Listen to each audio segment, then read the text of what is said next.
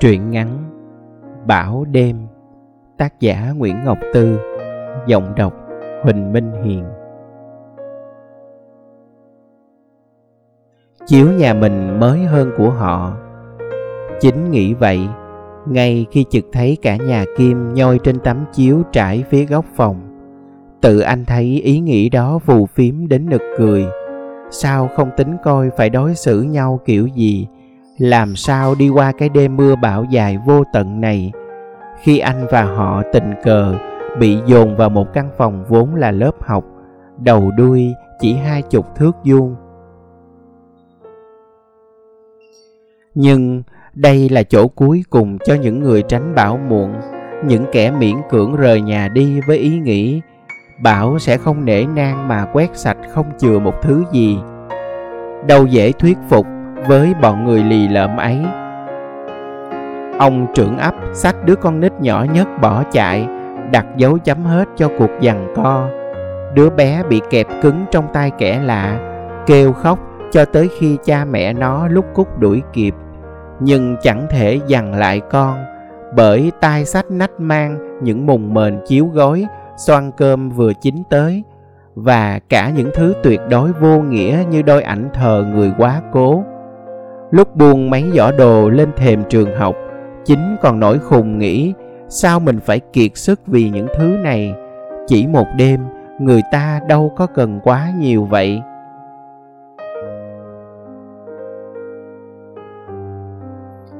Lúc đó, anh chưa nhìn thấy Kim đang ngồi níu cái lưng quần của đứa nhỏ nhất, giữ cho nó khỏi bò qua bò lại bụng một gã chừng như chồng chị đang nằm phè ra ngủ mặc kệ trời.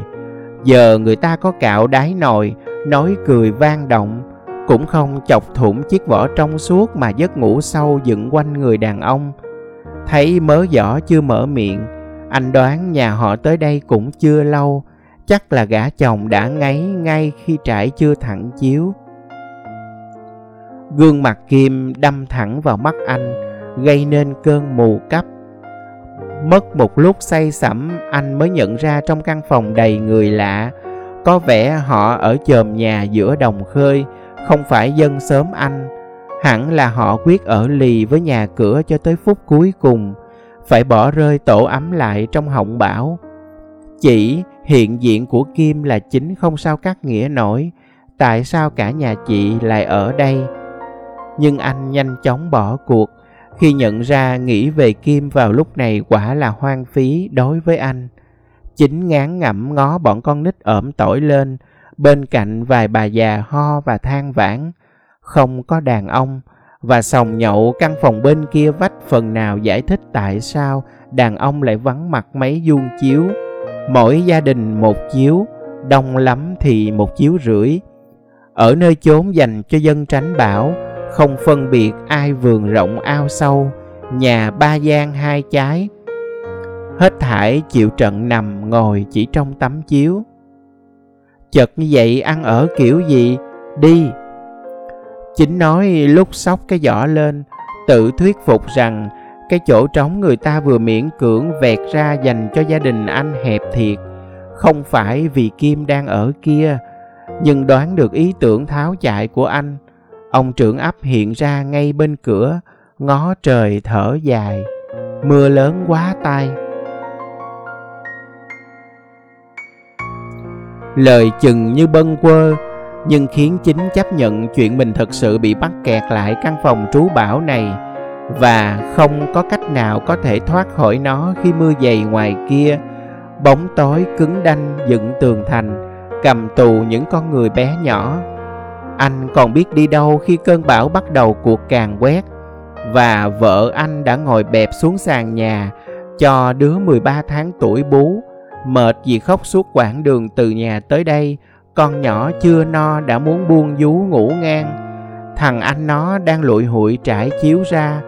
Tay không chịu buông cái gối bốn góc đã bị thâm kim mà nó đã mút suốt từ hồi cai sữa.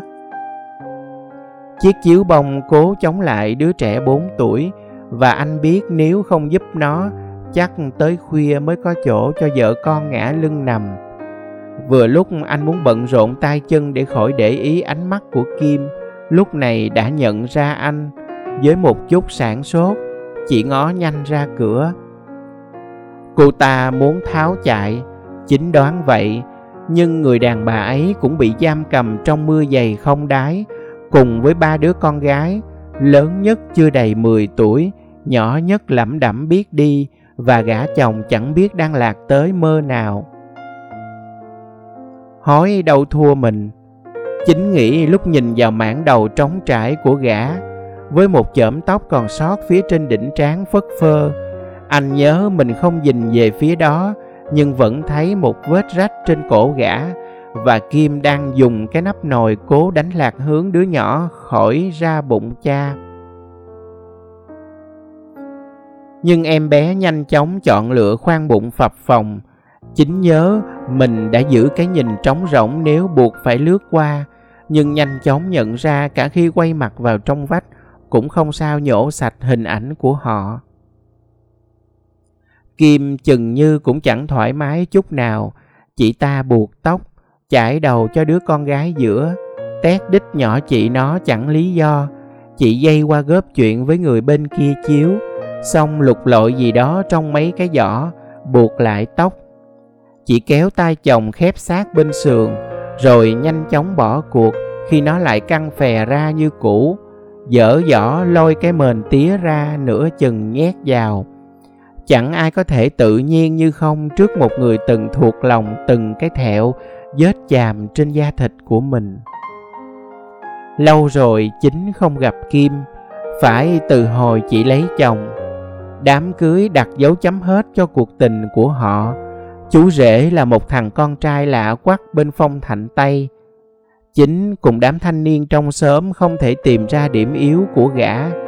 Kẻ lạ thì không có điểm yếu, chẳng có gì để dèm xỉm, bỉ bai đám con trai những đêm qua nhà kim mượn rượu, hát giống lên cái câu hát không thể cũ hơn. Chồng gần không lấy, đi lấy chồng xa, lỡ mai cha yếu mẹ già. Bản thân câu hát ấy cũng vô vọng. Nhà kim, hãy còn bảy anh chị em khác sẵn sàng đắp ấm cho cha mẹ già khi trở bất. Từ biết tin kim sẽ lấy chồng cho tới khi cô dâu bước xuống tàu đi mất chính không nhận được lời giải thích nào cho cái chọn lựa đột ngột đó. Anh rơi vào một lớp mù sương, càng dùng dãy càng bị nó thích chặt. Tệ gì mà không từ giả nhau một tiếng. Anh cay cú, dù anh không chắc lời chào sẽ thay đổi được bản chất của sự thật hiển nhiên, anh đã bị bỏ rơi. Nhiều năm sau đó, chính vẫn phải thường xuyên thuyết phục mình rằng anh quên kim rồi, quên sạch.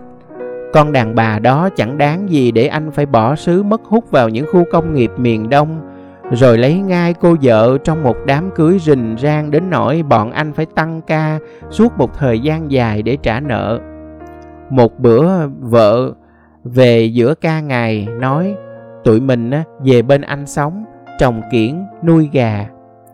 Chính tưởng là mơ, nói ờ ờ lúc dậy đã thấy chị gói ghém hành lý xong rồi, đã mang hết nồi niêu, tủ bàn cho bạn trọ. Đầu tóc chị vẫn còn ám khói nhà máy chị làm vừa cháy rụi lúc xế trưa, vài người trong tổ chị bị kẹt lại trong đống lửa. Nhớ tới đó một cơn giận rang lên mày mặt, nếu vợ không đòi về, anh đã không mắc kẹt trong cơn bão này. Mùa cúc rẻ mạt năm ngoái, bầy gà bị cúm chết như rạ không phải ở cùng phòng người đàn bà chỉ nghe tên thôi đã giận muốn khùng. Giờ chị ta đang ở trước mặt anh, tóc thưa, cháy ngọn. Đôi vết nám tròn bằng khu chén nằm cân đối hai bên má, cầm có túi nọng, chân mài xăm xanh rờn rợn. Ngó sang vợ đang đút cho con ăn cơm chan nước lã với mấy khúc cá muối chiên chưa tới lửa dưới ánh đèn nê ông trắng đục, sắc da chị càng xanh xao như hồi nào giờ vậy. Dù dầm mưa, nắng cũng nhiều, anh tự biết mình đang tầm thường hết chỗ nói, nhưng không khỏi nghĩ vợ mình đẹp hơn kim. Với một chút hả hê giấy lên, hổ thẹn trong lòng nhờ đó cũng hao đi một chút. Đó là tất cả những gì anh có thể làm để không ngã gục việc anh có mặt ở nơi trú bảo chẳng có ý nghĩa nào khác ngoài chứng thực anh nghèo, yếu đuối như những người nghèo khác.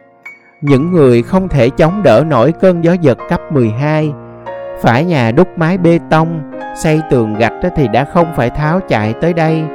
Trong anh đầy giận dữ, cơn bão, căn nhà cổ mối mọt cha mẹ để lại cho anh. Kim, ông trưởng ấp, hai đứa nhỏ con mình anh muốn tét đít cho chúng khóc um lên cho hả giận, nhưng vẫn cố nâng thằng nhỏ lên đôi chân mỏi rã của mình. Hát xích đu tiên kiếm tiền cưới vợ, đứt dây bầu ở đợ vợ ăn, như một người cha hết mực cưng trẻ nít. Đàn ông như cậu khó kiếm lắm ngang, đâu như thằng con thím, vừa tới là nó tót qua bên kia nhậu. Bà già chiếu bên dối qua khen và anh hận là những mưa vừa bị gió ném vào vách gây ồn, khiến tiếng bà không thể gian qua chỗ kim ngồi. Chỉ chút lơ đễnh mà thằng con anh chực nhau đi, nhập với tụi nhỏ bên nhà kim. Chính sợ mấy đứa sẽ nhanh chóng thân thiết với nhau, hoặc không, và dù tụi nhỏ có cấu nhéo làm giặc, cũng đẩy anh vô tình, thể chạy sang bên đó xé lẻ chúng ra hình dung đó làm chính khó chịu. Cố giữ rịch thằng nhỏ vào trong những trò chơi mà chính anh cũng không nhận ra. Chúng chán vô phương tả. Thằng con anh nhanh chóng kiệt sức. Nó ghết chân lên vách tường, chi chít vết mực. Mút gói. Thà mút gói còn hơn chơi với anh. Kế bên nó là đứa em gái bú no nằm ngủ phơi rúng. Giặt áo lất phất trên cái rốn sâu vợ anh nằm phía ngoài cùng lạc nửa người ra khỏi chiếu. Mặt chăm chú như nhìn gì đó trên trần nhà, lại như đang lắng nghe tiếng gió hú mang dại ngoài kia. Lúc đi quên tắt bếp, vợ chính bỗng dưng lên tiếng. Chị nhắc anh nhớ về 200 chậu cúc dại đó đang ra nụ mà anh đã hạ vàng từ ban sáng để chắc chắn chúng sẽ ngập úng khi nước sông dâng lên. Kiểu nào thì bọn nó cũng chết trước khi những cái bông rộ nở và phiên chợ cuối năm thoát cái xa vời. Ý nghĩ đó làm anh tan nát. Lúc căng lưới chài trùm phủ lên nóc chuồng gà, neo buộc chì chài vô mấy gốc xoài quanh đó, anh biết sớm muộn gì cơn bão cấp 12 cũng nhổ nó chỏng gió lên và những con gà bay tả tơi trong gió như những nhúm lông bông gòn tháng 3. Cảnh đó trong hình dung không thể nói là không đẹp. Anh biết mình sẽ đương đầu với cái thứ gì, sức mạnh của nó khủng khiếp cỡ nào. Sự biết đó làm anh kiệt sức và chính muốn bỏ cuộc thôi không thèm kê ngoài chục bao lúa giống lên bộ dạc giữa nhà. Những bản tin bão phát tới tấp trên đài cứ ập vào anh như sóng không kịp ngôi lên để thở, đã đợt sóng tiếp theo. Chúng làm anh cảm giác mình bị giông gió nuốt trọng rồi. Và ông trưởng ấp thì cứ nửa tiếng lại ghé qua rên rẫm, sao giờ còn chưa chịu đi? Cả ngày dài chạy đua với bão chính tưởng chỉ nằm thẳng lưng sẽ ngủ sâu tới sáng. Gió bão rú gào cũng chẳng trục vớt nổi cái linh hồn mỏi rã của mình nhưng giờ thì anh không chợp mắt được nữa. Khi bên kia chiếu kim đang chia mì gói cho hai nhỏ con lớn, kèo nhèo bà mẹ chia không đều. Chúng làm chính nghĩ phải tụi nó là con mình, thì nãy giờ đã ăn mấy bập tai. Nhưng chúng không phải con anh. Rõ ràng, chúng là con của gã vẫn ngủ như chết rồi kia. Kể cả có đứa trẻ nằm sắp ngắt vắt ngang bụng chừng con nhỏ mỏi mòn thiếp đi luôn lúc đang bò qua bò lại. Chẳng có điểm yếu của một kẻ đang ngủ, chính chỉ có thể công kích ai đó nếu gã ta vô ý khẩy tàn thuốc vào nồi cơm, đánh chửi con thô bạo, giáp chân vào mép chiếu, xỏ lộn dép người khác. Cả khi chẳng sai lầm nào xảy ra, chính sẽ tìm cách lẫn vào nhà vệ sinh lúc gã đi tiểu tiện để xem chim hắn có ngắn hay không. Nhưng gã chỉ ngủ và chính tuyệt vọng, cảm thấy chẳng có cơ hội nào. Kim không có sẵn nước sôi. Ai đó bảo hãy lấy nước của họ, nhưng chị từ chối. Nói tụi nhỏ thích ăn mì sống. Hai đứa đồng thanh xác nhận rằng mì sống ăn giòn. Trong cái nền âm thanh gió mưa gào rú, chính nghĩ cần ai đó tìm cọng dây buộc chặt cửa sổ lớp học cho bớt khua. Nhưng cả đứng lên anh cũng không muốn chút nào.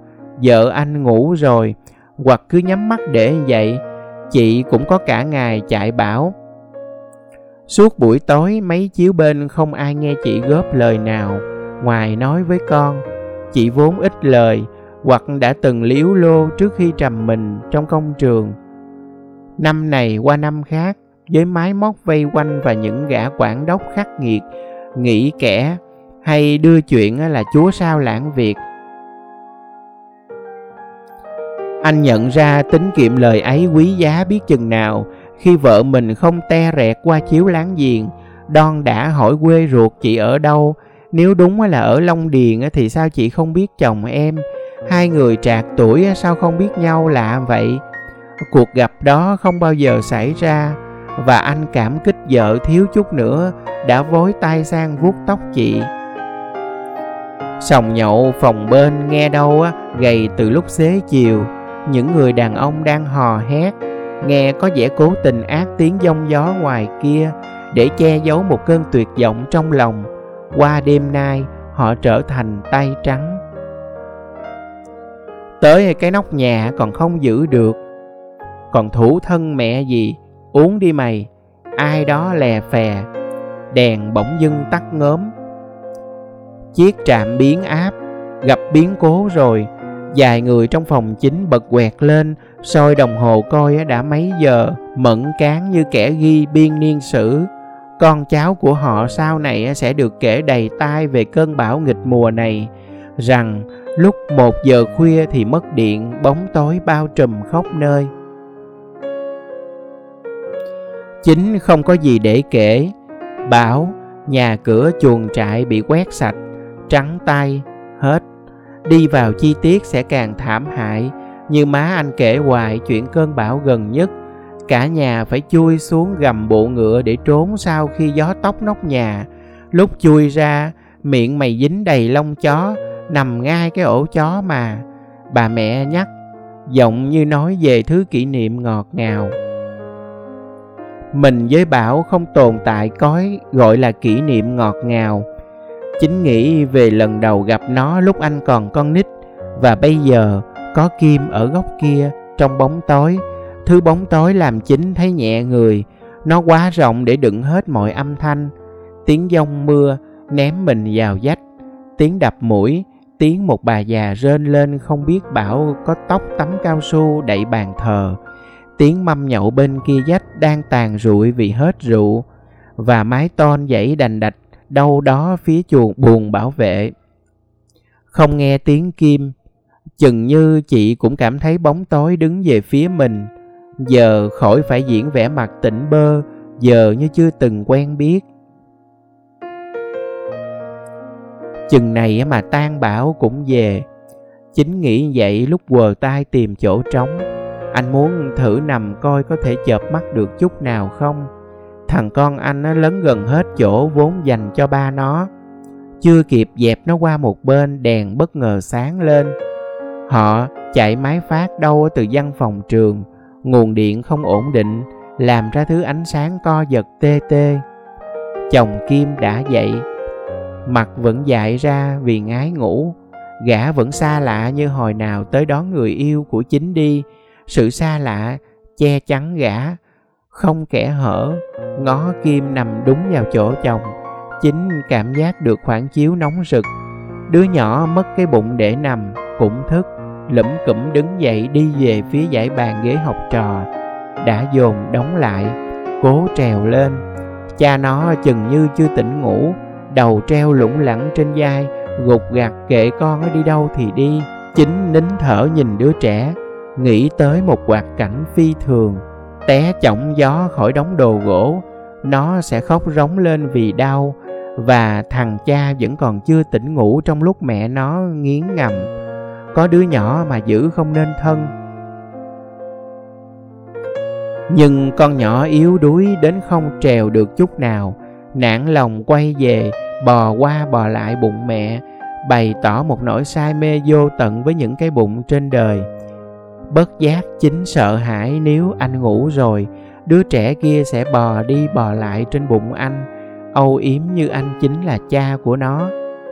Anh nhìn đứa nhỏ không rời mắt, cho tới khi nó bị giữ chặt lại, thằng cha cầm cái lưng quần nhấc bổng nhỏ con lên, cho cặp giò đầy mẫn ghẻ khua loạn vào không khí.